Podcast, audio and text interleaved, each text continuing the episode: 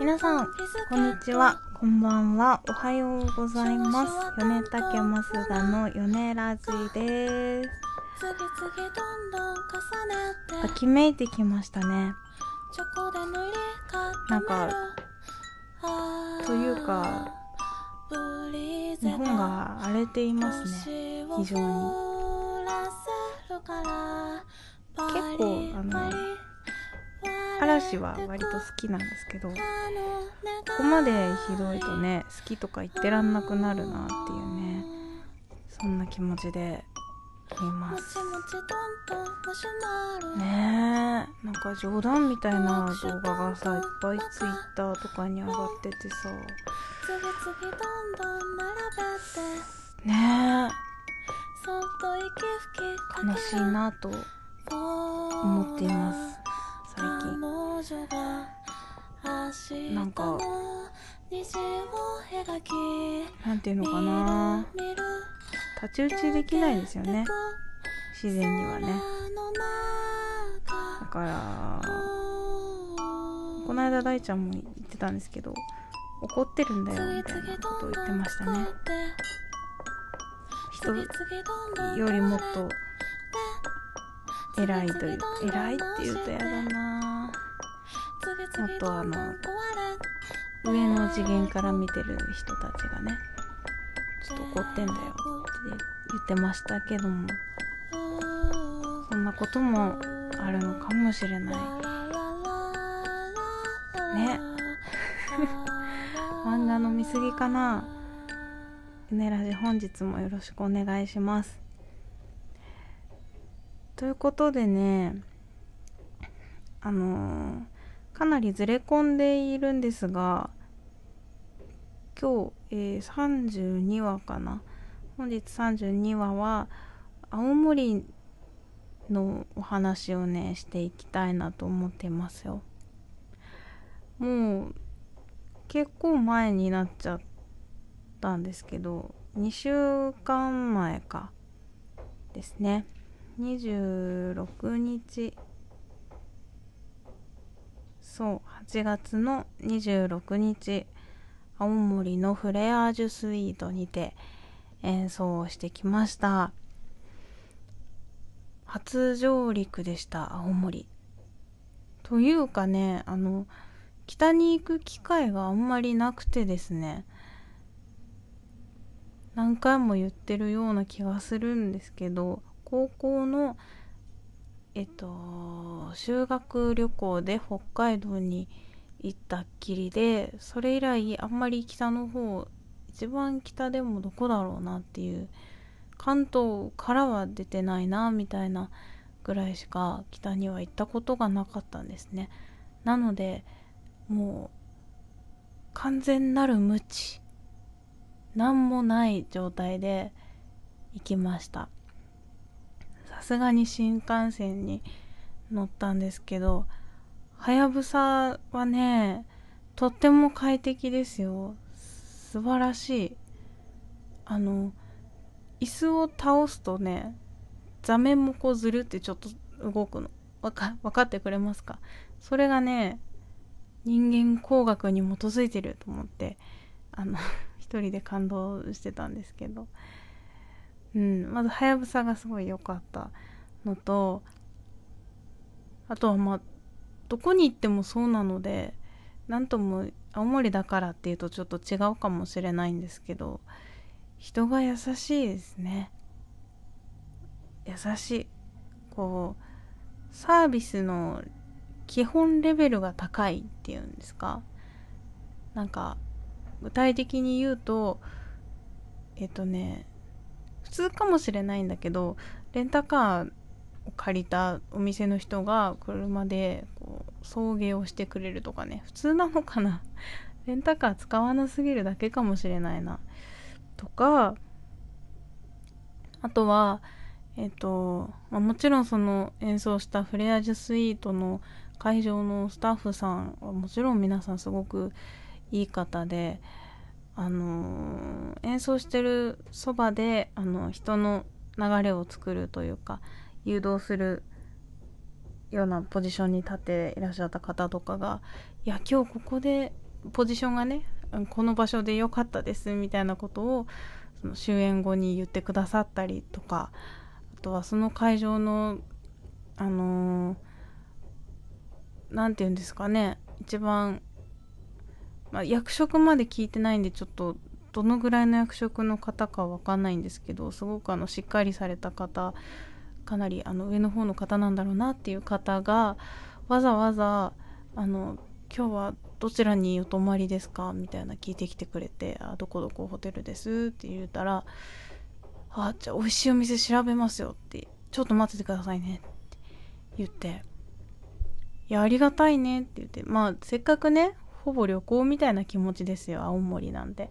もちろん演奏は一生懸命やるつもりで来ていますけれども、まあ、なかなか来ることもできないんでね、青森。美味しい、その青森の美味しいもん食べて、青森のいいところを見て帰りましょうと思っていたわけなんですけどもなんとねその方がわざわざパー戻ってきてあの美味しいお店あったんであの10時から僕の名前で予約してあるんでって言うんですよね。すごくないですか？予約済みだみたいな。あ全然行かなくてもいいんでみたいな。行かないのはちょっとお店の人的にかわいそうだからそれはちょっとと思って結局ね終わってから行って美味しいお魚をたらふく食べてもうほんと魚だけでお腹いっぱいにするぐらい魚ばっかりずっと食べていや美味しかった。うんほんとそこをねわざわざ予約して教えてくれてそのお店のスタッフさんもみんなすごい良い人でこれは良いぞと。青森すごく良いぞと。でまあまあそういう印象です。人が温かいとか人がかなりうんあのホスピタリティレベルが高いなと思いましたね。はい。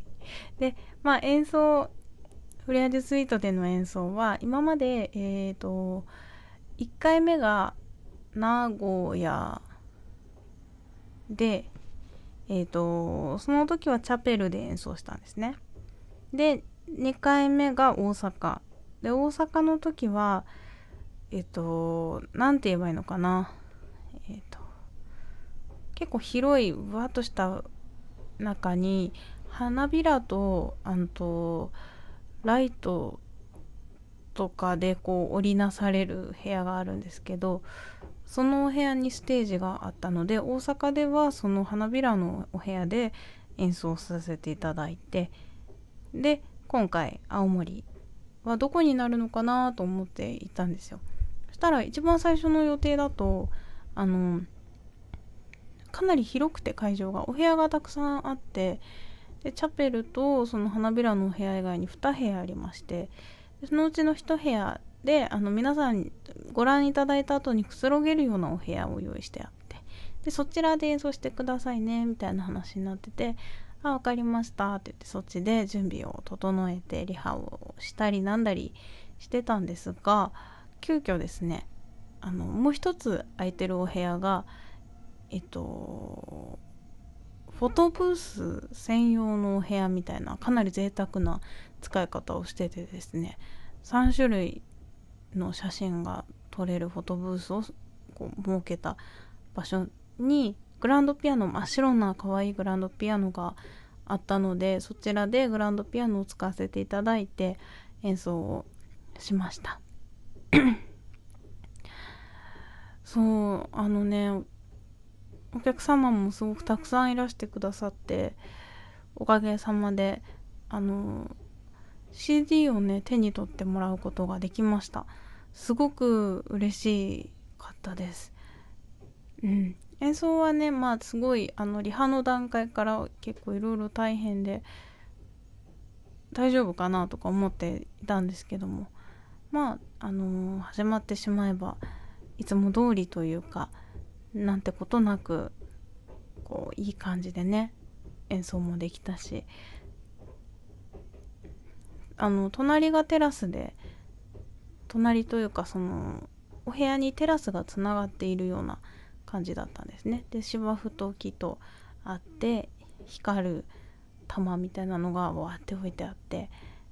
で中はその可愛らしいフォトブースが3箇所あってっていうもうなんか毎回このイベントは思うんですけど本当に非現実の中で演奏をさせてもらえるのでこちらとしてもねやっぱこう他にはない気持ちで演奏ができますよね。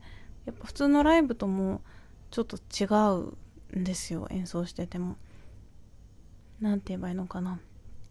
なんかやっぱりたくさん考えます。私と大ちゃんとで一回ステージ終わるたびにどうだったみたいなこの曲よりはこっちの方がいいんじゃないかなみたいな話をしたり相談したりしながら前ステージこう何をやろうかみたいな話を進めて詰めて演奏していく感じなんですがそうそうそう。青森の日も何回も相談してやっぱりこうなんじゃないか。いやいやこうなんじゃないか。ちょっと夜も遅くなってきたからやっぱ次はこういう感じにした方がいいんじゃないかとかいうね。話をするんですよちゃんと。そうですね。でもまあやっぱりやってみるとやってしまうとというかあっという間なので、えっと、最近はだいたい20分のステージをえっと4回かな。とかであのやって回しているんですよ。ですけどやっぱあっという間4回しかないと思えばまあ普段のライブはねそう言ったら30分ステージ一発みたいな感じなんでそれに比べればもちろん長いしたくさん曲もできる素晴らしい条件なんですけども。でもまああのー、音楽を聴きに来ている人が全てじゃないわけで皆さんその空間を楽しみにいらっしゃってるのでいかにそれを邪魔せずより引き立てつつ私たちを知ってもらえるかっていうこう全て何一つあのないがしろにできない条件なので毎回難しく頭を悩ませながらやるんですが、まあ、そういう中で例えばインスタをフォローしてくれたりツイッターフォローしてくれたりあのー、ハッシュタグつけてなんかこう SNS に載っけてくれたり青森に関してはまあ CD もね買ってくださったりしたので一応そのきちんと意図してる方向には進めてるんじゃないかなっていう気持ちで毎回やっております。はい。で、まあ、せっかくね、青森まで行くのに、一泊で弾丸で帰ってくるっていうのもあれなので、あのー、まあ、レンタカーも借りたしね、青森のちょうど、何て言うんですか、ど真ん中なんですよ。その演奏した場所が。上の方のど真ん中あたりだったので、どこに行こうかって話になりましてでまあ青森かなり大きいので右に行くか左に行くかなんですよねどっちに行こうって言った時にとりあえず青森どこがおすすめなのかなと思って調べた時に見つけた青池っていうね、まあ、サウナ池があるというのを見つけてしまってそれがまあ言ったら左側ね南側違う違う違う違う違う違う違う違う違う西側。西側にの端の方にあったのですよね。うさぎみたいじゃない青森って。それで言うと,、えーと、向かって左側のひげの付け根ぐらいの感じのところ にあるのね。その青池が。なんでそこまでまあ4時間とかだったかな。確か4時間とかかかるんですよ。真ん中から行くとね。広い広い。びっくりしました。全然あのせっかくならあのー、かなんとか海峡津軽海峡とかね行きたかったんですよもちろん。冬景色じゃないけれどもとか言いたかったんですけど全然まあ遠くてね青池を最優先にしてしまったことにより行けず。うんまあでもねまあ青池めっちゃ見たいしせっかく行くんなら行こうって言って青池までブーって行っていたわけなんですけど綺麗だったよ。いろんな想像をさせてくれるよね。ああいう非日常な普段では絶対に見れない景色。本当に青いんですよ。その手前にもなんか沼の群れその辺沼の群れで沼があっちこっちに沼があるんですよ。池か。池かな。池と沼と湖はどう違うのかっていう話をしながら行ったんだけど、まあ、結論が出る前に脱線してね帰ってこれなかったから結局あの結論出てないや。これ後で調べておきますね。でもそういうちっちゃいね水たまりがうん日本語難しいな。ちっちゃい水たまりがまあいっぱいある群れの地帯でで、えっと、その割と奥の方というかうまいこと車では行けないようになってて。そばの駐車場みたいなとこ止めてでそこまでとことこもう近いんですよ。5分とか10分とかで着くんですけどそこまでとことこ歩いて行ってでその手前の池を見ながらその手前の池もね言われ言うたら青青いよねここもねっていうぐらいには青いんですよ、まあ、普段池なんて見慣れてないので通常の池の青さレベルを全く分かんない状態で見ているのでまあでも青いって言ったら青いよねみたいなもんでまあとことことことこ向かってたんですけど青池ってこう見えてどんなもんかと見たらもうねバスロマンだっていう感想をまず。これはバスロマンだろうみたいな。すごいのよほんと。青さが。宇宙みたいだった。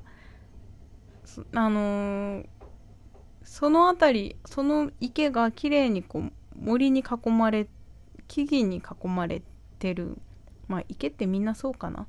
であのー、水が流れてない動いてないから綺麗にその木々が水面に映ってもうほんとねなん宇宙みたいだった本当に。すごく綺麗。そこまで見えるのよ。そこまでなのかな？うんでもすごい透明度は高くて池の中のものまで綺麗にこう見えるけど青いかなり濃いめの青でしたうちらが行ったタイミングだと。そう。もうねいろんな想像したよね。あのバスロマン本当にバスロマンだったりするんじゃないかみたいな。そう大人のね大人のやり口でさそういうあの観光地がないとやっぱあかんぜよみたいな話になってそういうところを作ったんかもしれないけどそんなことは言えないからこう学術的にもあの解明できていないみたいなことなんだってその池の青さの原因がね。って言ってるんじゃないかみたいな。バスロマンやけどもそんなことは言えないから解明できないって言うとこうみたいな。で大人の対応なのかなんか青っぽい砂を下に撒いてるんじゃないかとか。うん、でも本当になぜっていうのを考えたくなる青さだった。それを研究する日々って楽しそうだなって思うぐらい神秘的でした。本当に。そんなねあの言うほどというか全然大きくないのよ。ペロって言ったら見れるようなこう高台みたいなとこがペロってあってそこにぴょってやってバッて全部見えるみたいなもんなんで全然大きくはないんですけどね。それがまた神秘的で私はすごく好きな場所でした。あとなぜかすっごい静かだったその周り。鳥とかがさ寄ってきてこうツンツンしてもおかしくないじゃない池とかって。そういうのが一切なくて。なんかやっぱ特別な何かがあるのかなっていうことをねいろいろ想像力をかきたてられる池でしたね。うんめっちゃ綺麗だったな。はいそんな青池に行って。でえっ、ー、と次の日はツイッターでおすすめしてもらったのっけ丼っていうのがあるところに向かったんですよ。せっかくだから食べようって言ってね。行ってみたら定休日だったという。ある週1の定休日にわざわざ向かってしまった私たち。そうそんな悲劇がありながらもまあ諦めようかって言って別のもんま普通に食べて。であと行ったのがえっ、ー、と多分皆さん習ったと思うんですけどえっ、ー、とうわ何遺跡だっけな。うわ皆さん習ったと思うんですよ。私もねなんか吉野ヶ里遺跡じゃなくてなんだっけなえっとね青森のちょっと待ってね。えっと聞いたらあああったあったってなると思う。絶対知ってるはず。来た。そう。三内丸山遺跡。聞いたことありますよね。私も習った気がするもん。なんか中学だかで。ね。そこに行ってきました。その隣に青森の美術館もあってどっちもね合わせて見てきましたよ。せっかくなんでね。遺跡はねすんごい広かった。で青森はこれ全然行ってなかったんですけどもちろんめちゃめちゃ涼しくてかなり過ごしやすい。んめちゃめちゃ幸せな気候でもうただただ座ってぼんやりしていたいこの虫たちがいなければっていう環境でしたね。丸山遺跡三内丸山遺跡、うん、昔の人の生活っていいですよね。なんか私がその中で一番おおって思ったのは昔の人もおしゃれだったみたいなことがあるんですよ。その勾玉だったりとかね。ネックレスとか耳飾りとかがかなり遺跡から出土してるらしくて。なんか不思議よねその感覚。不思議だなって思ってしまうのは何でだろうね。同じ人間としてのあれじゃないのかなイメージが。同じ人間だからもちろん同じようにこう美意識とか自意識とかがあるんだよね。もうその頃にはもうそういうのはあるんだよねきっと。そういうことだよね。でなんか埴輪の花埴輪だっけな。埴輪だっけな。うん。あやふやだな。そうまあいろんなね。うん。もの拝見しまして古いお家だったりとかうんお墓だったりとかね子供のお墓と大人のお墓と分かれててさ大人のお墓はこうなってて子供のお墓はこうなってますみたいな情報があったりしてね。なんか当時の人はそうやって残されることを全く意識せずそうやって生きてるわけで私たちも言ったら今別に残されることを意識して全く生きてないけどきっと残っていくんだよね。こういうちょっとしたいろんなものがさ。例えばその縄文時代で言うとすごくたくさんのあれ埴輪じゃないよな。あれは埴輪か？なんて言うんだっけ？でも顔と口と手とあるみたいな。すごいちゃんと見たんだけどな私。あ土偶かな？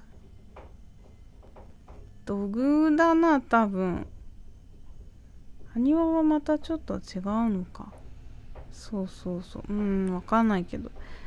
うんまああれが宗教観というか宗教的なものだって言ってた書いてあったりしたのね。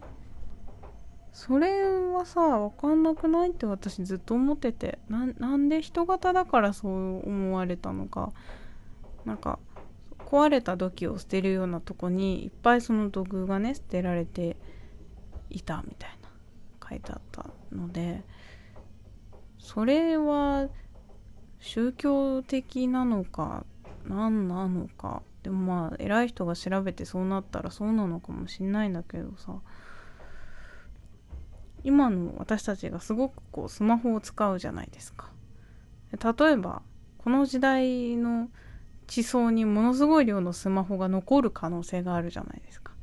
これはただの情報のツールであって崇拝とはちょっと違う。なんかスマホ依存者がめっちゃ多いみたいな話題になってるけど崇拝とは違うじゃない。っていうものが未来になってこの時代はこの四角いものを異様に使用しており1人1台以上所有しておりみたいな話になったりさしてこれをあの崇めていたのではないかみたいな話になったりするかもしれないよね。だからやっぱ当時の人から見たらさ何言ってんこいつみたいな残り方をしてる可能性もあるよね。こういう人型だったりするとさ。